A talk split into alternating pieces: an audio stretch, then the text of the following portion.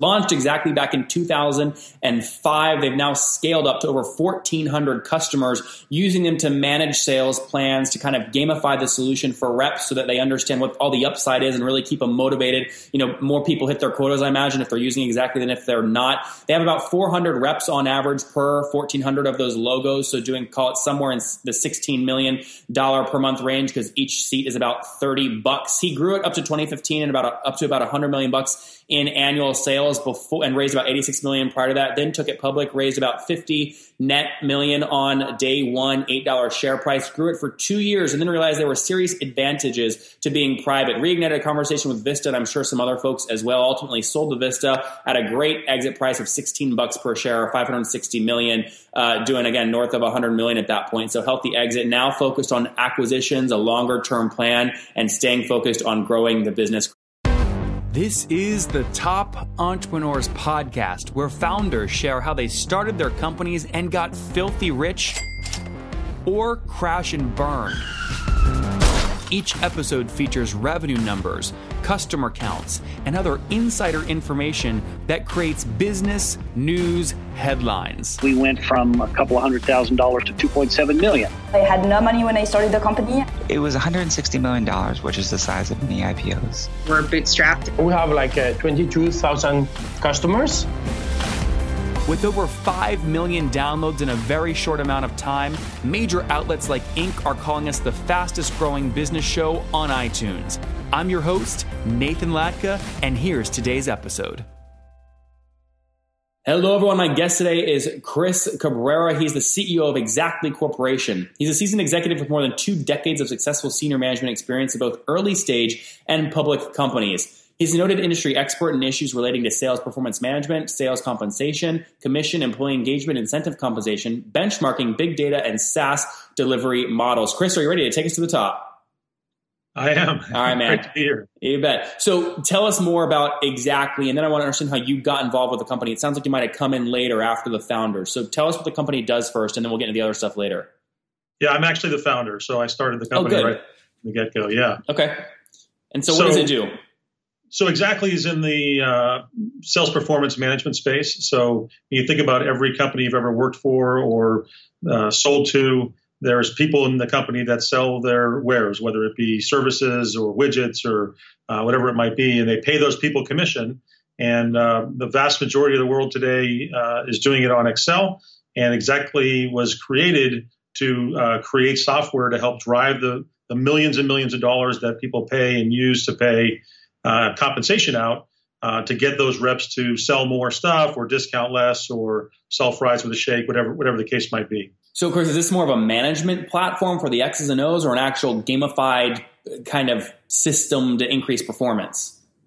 Well, it's both. So you know you can imagine if you're a company uh, and you're paying out millions of dollars, and just to give you a sense, a, a small company that's paying 200 salespeople, you know, you might be talking about a 20 million dollar cost center uh, for commission. So it's a big dollar amount. So management needs all kinds of reporting to understand how, how those dollars are being used, how effectively they're being used. Clearly, you have the whole dangling carrot, you know, notion. So the idea that today's modern day dangling carrot is the cell phone, right? And so the idea that you can dangle that in front of the rep in real time every day um, to get them to sell more stuff, that that there's really a behavioral component to this. And for the salespeople themselves, the ability to log into Salesforce.com and be seeing the deal they're working on and have a little button that says, if I sell this deal, this is how much commission I'm going to earn. Yeah. You can begin to think about the uh, the ways that you can drive behavior. And so That's it's right. a behavioral tool, it's a management tool, it covers all the boxes. And pure SaaS model?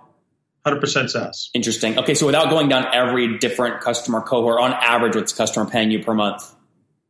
On average, it's about $30 per rep per month. Oh, good. Okay, so even a even a you know new sales team starting out could really get cranked up on you guys. Absolutely. We've got we've got 1,400 customers. Our customers are uh, include companies that have 15, 20 reps, all the way up to 15,000 or more reps. Would you say the average is probably what around thirty reps, something like that? No, I'd say the average is closer to 400 or 500. Oh wow. Okay, so so you have a long tail of users, but it sounds like you have maybe eighty percent of your revenue is made up by teams larger than hundred paying you. Definitely, yeah, Interesting. yeah, because we do a lot of we do a lot of big uh, companies. You know, uh, LinkedIn, Salesforce.com. You know, they, these, these companies pay 100% of their sales forces using our our tool, um, and you know many many others. You know, these are huge. We it's a very horizontal app because when you think about comp, you know, we, we pay Hyatt, for example. If you walk into a Hyatt anywhere in the world to plan your wedding, those wedding planners are paid through Xactly. We pay bank tellers where you walk in to make a deposit, they get you to walk 10 feet to a loan agent and they get a spiff. Uh, we pay thousands of people in Australia at the Australia Post Office uh, because they hang a shingle that says, you know, we sell and collect stamps and, you know, collect mail. And, and to, that, to us, that looks kind of like a sales rep.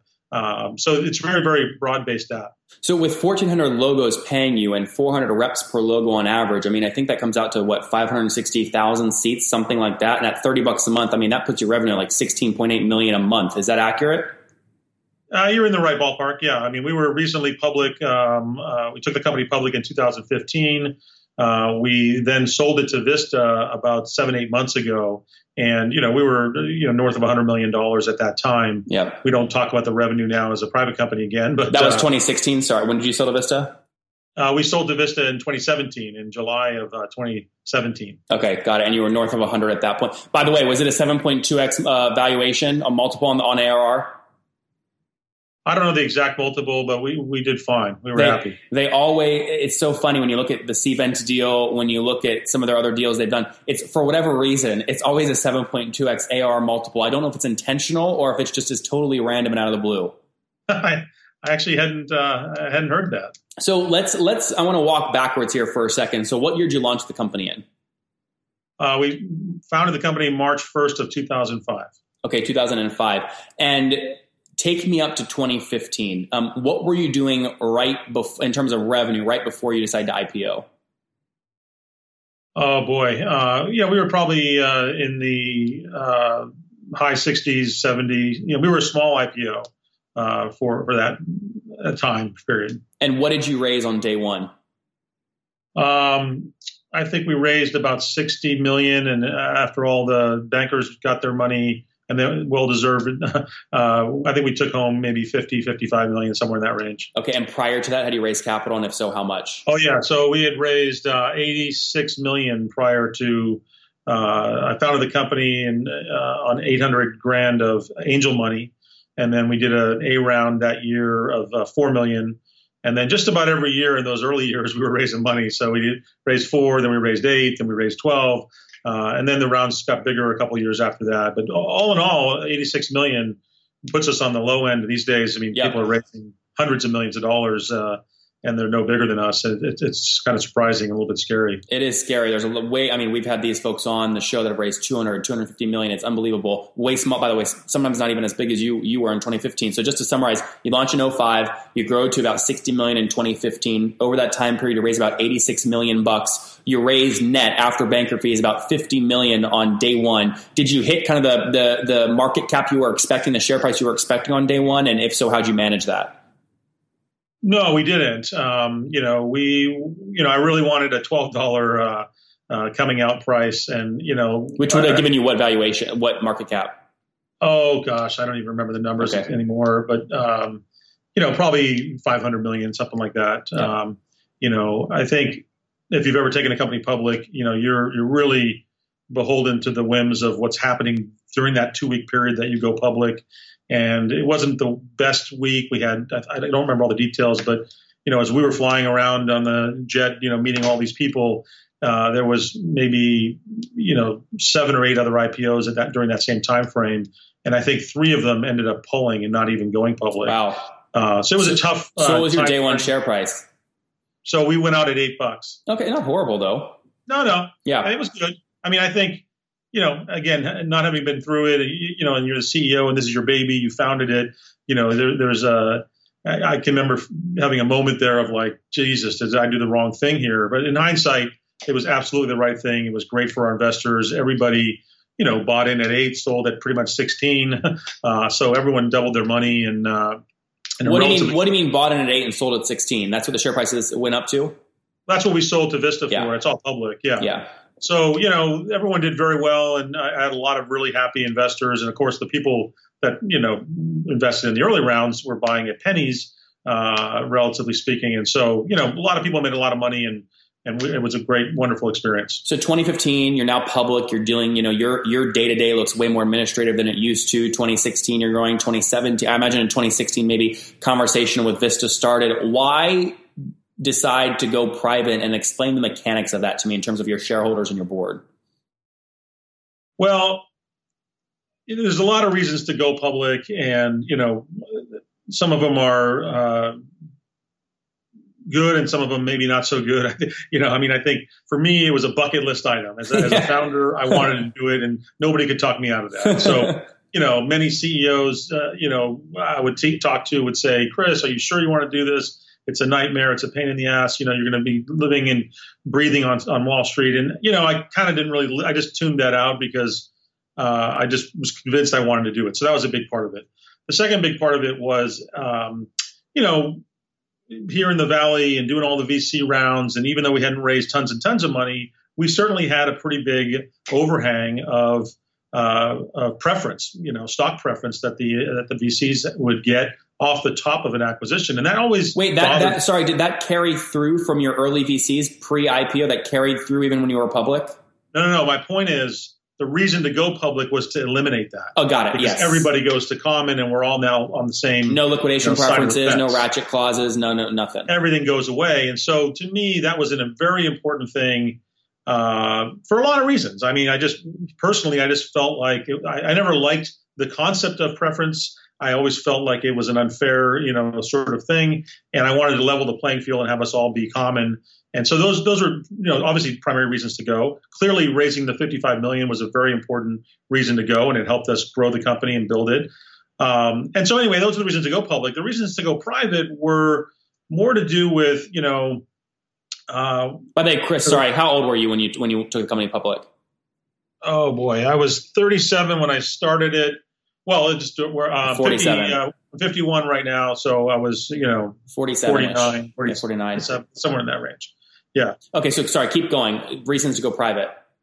Yeah, so you know what we were experiencing as a public company, we were public for eight quarters. We made our numbers every quarter, uh, but it was tough. And you know, I mean, you're you're definitely focusing on a very quarterly cadence. And you know, everyone says that, we all know that. But I think what what was really evident to me was size matters as a public company. And, you know, the bigger you are, the more you can smooth out the bumps. And the things that Wall Street doesn't behave well around is bumps. And you're going to have bumps in every business. And so this is where size becomes difficult. And, and we generally compete right now with SAP and IBM, right? Yep. So we're competing with the big boys.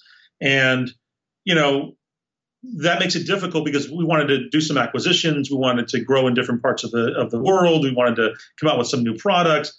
All those things were very, very difficult to accomplish as a relatively small public company.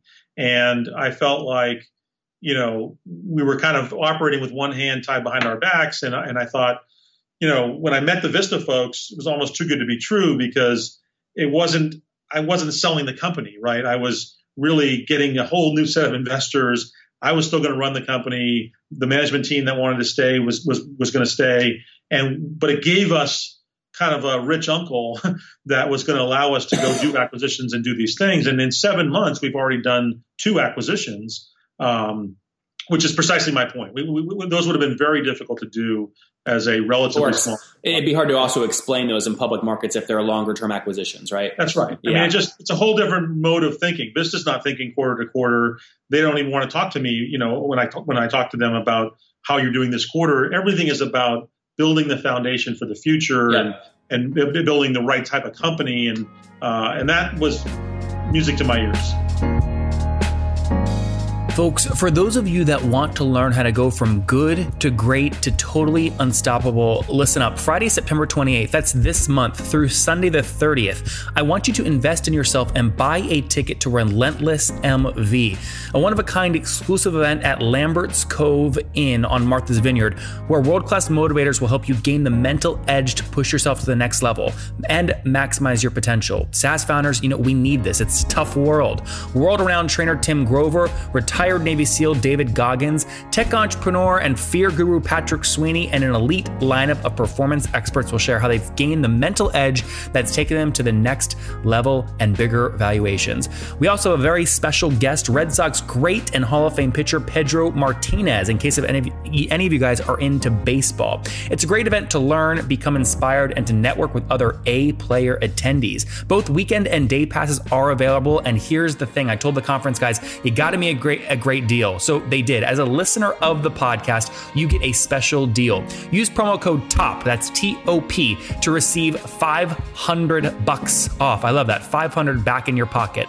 Visit relentlessmv.com for more information. Buy now, limited tickets are available. You don't want to miss out when they sell out. How did it happen? Did they reach out to you or were you reached out to them? Oh, you know, we had been talking and um, first touch though. Yeah, first touch. First touch was probably a year prior, and then uh, didn't hear a thing uh, from they, them. Did they reach out to you? Like, were they hunting? They're looking for. Do they reach out to you? Um, you know, I think we were introduced by a mutual uh, uh, company, and you know, one thing I've learned about Vista is these guys are super, super sharp, and they have tentacles everywhere. And so there's not many deals that go down that that they don't know about. Yeah. And people would be stupid not to bring it to them, right? Because of the, the kind of company they are. So um, anyway, we had an initial conversation, and I had, I didn't know much about them, and as I learned more and more, uh, I became more and more interested, and then and then we got to running the company and doing our thing, and um, you yeah, know, so, the deal actually came yeah. together very fast once we uh, once we re-engaged. I don't remember the exact time frames, but it was a matter of weeks, really. Uh, it came together. That's great. Yeah. And so you said you're doing over north of 100 when you went private. Obviously, that information is public. We can just look at your last earnings call, and the price I think was 564, right? Essentially, that's what they paid total. Yeah. So so call it four, five, maybe six x multiple there. Now you mentioned you one of the reasons you did this is to make acquisitions. Tell me quickly because we're running out of time, but quickly when you look at new acquisitions to make, what do you what do you like to buy? Well, we, we like to buy things that, are, that, that grow our footprint, so that are additive to the product base. And so uh, the, the, two that we've done, the first one was a LineStar, which was a territory management product, very complementary to the comp space, but something we didn't have. So it, uh, it's great to be able to now take a new product like that and go sell it back into our 1,400 customer install base, as well as give us something that's a competitive differentiator going forward. That's the first example. The second example was a company called Obero, a Canadian company that we bought last week and uh, they were doing a great job. They're kind of a competitor in the ICM space, but they really had done some. What's ICM stuff. stand for? Uh, incentive compensation management. So they were much more in our core business, but they have a product, uh, two products that we did not have. One was uh, something called ASC 606, which is a um, you know a standard that all these companies, public and private, need to adopt in the next 12 months, and uh, and so we really wanted that technology. And they have sales planning technology, which really was something as an area that we don't have and currently didn't play in. And so those two things were definitely additive. They checked off the box to be able to sell back to our install base and to make us differentiated. So as we go to market with our competitors, we have something that's very different than anybody else. Yeah. Last question before we wrap up with the famous five: those pro formas that you guys put together for you know the expansion revenue opportunities by cross selling those products. Generally, have they panned out, or a big you know way higher or way lower? Uh, well, the first, the second one just happened last week, so it's way too early to tell. The first one, uh, it's been about seven months. We, we acquired them this, the week after we got acquired, and uh, it's been fantastic. It's been it's far exceeded our expectations. Higher ARPU's, more more wallet share per of your 1,200 logos, all that, right? All that. Yeah, good stuff. All right, let's wrap up here with the famous five. Number one, Chris, what was the last business book that you read? Um, well, it's not the last one, but my favorite business book is uh, Outliers by Malcolm Gladwell. I really believe in the whole tipping point concept. I know he wrote a tipping point book too, but I like Outliers the best. And I believe our market has yet to hit a tipping point. So I, I just love all that data driven uh, stuff that he does and that he talks about. Number two, is there a CEO you're following or studying right now? Um, you know, I look to a couple different CEOs when I think about that uh, question. I, I, you know, I'm, I'm, a big fan of Mark Benioff's. I, I love what he's done around philanthropy. Uh, we, as a company, adopted the 111 pledge that he created right from the get go. So we put 1% of our founding shares into a uh, uh, 501c3. So we have now a pretty big 501c3. So I, I, I definitely give him kudos for that. I, I'm, I'm incredibly uh, amazed by Elon Musk I think you know what I take from him is he inspires me to think just enormous, like way bigger than I, I, am nowhere near doing it the way he does it, but it's certainly inspirational. And so those two guys uh, are, are, people I follow. Yeah. Was Benioff in the bidding process when you decided to go to you know go to Vista? And if so, why didn't you sell to Salesforce? Uh, we can't obviously I can't talk about that, but uh, we're very very close to to Salesforce. They were an investor in the company early. If you read my book on Amazon, Game the Plan, you can read how they were really the people that caused me to leave my previous company and start this company. And Salesforce was our very first customer and is today our longest uh, standing customer. That's great. All right, number three, what's your favorite online tool for building the business? Favorite online tool? Um, I'm a big fan of LinkedIn. Uh, you know, they're a great customer of ours, and uh, you know we use it extensively throughout the company. Number four, Chris, how many hours of sleep do you get every night? These days, I sleep pretty well. Um, uh, you know, that hasn't always been the case. I'm a big time early riser, so it doesn't really matter what time I go to bed. I'm up at 5 a.m. How many hours do you get usually, though? I usually get between six and seven. Okay, that's pretty good. And what's your situation? Married, single? You have kiddos? I do. I've been married 20, uh, going on 28 years. Oh, wow. My beautiful bride, Marla, and I have two kids. Uh, uh, my daughter works at a, um, Alexa works at a uh, Vista company called Navex. She's in sales. Oh, cool. Graduated from USC. And I've got a son, Cole, who is a junior uh, at, in Boulder. Very cool. And, and how old are you, Chris? How old am I? 51. 51. All right, last question. What do you wish your 20 year old self knew? You know, um, if I could go back and talk to myself, you know, when I was 20, I would, I would, I would tell him just stay the course because I'm pretty happy with the way things turned out. I'd probably tell him obviously to uh, to buy Apple, uh, but I think probably if anything, you know, I would tell him to spend more time with my parents. I lost my father about four, five years ago, and uh, you know that was unexpected. And I think you know you can't spend enough time with your with your parents as they get older. He would have spent more time with his parents, but generally stayed the course. Launched Xactly back in 2005. They've now scaled up to over 1,400 customers, using them to manage sales plans, to kind of gamify the solution for reps so that they understand what all the upside is and really keep them motivated. You know, more people hit their quotas, I imagine, if they're using Xactly than if they're not. They have about 400 reps on average per 1,400 of those logos. So doing, call it somewhere in the $16 million per month range because each seat is about 30 bucks bucks. He grew it up to 2015 and about up to about 100 million bucks in annual sales before and raised about 86 million prior to that. Then took it public, raised about 50 net million on day one, $8 share price, grew it for two years, and then realized there were serious advantages to being private. Reignited a conversation with Vista, and I'm sure some other folks as well. Ultimately sold to Vista at a great exit price of 16 bucks per share, 560 million, uh, doing again north of 100 million at that point. So healthy exit. Now focused on acquisitions, a longer term plan, and staying focused on growing the business. Chris, thank you for taking us to the top. Thanks very much. Good to talk to you.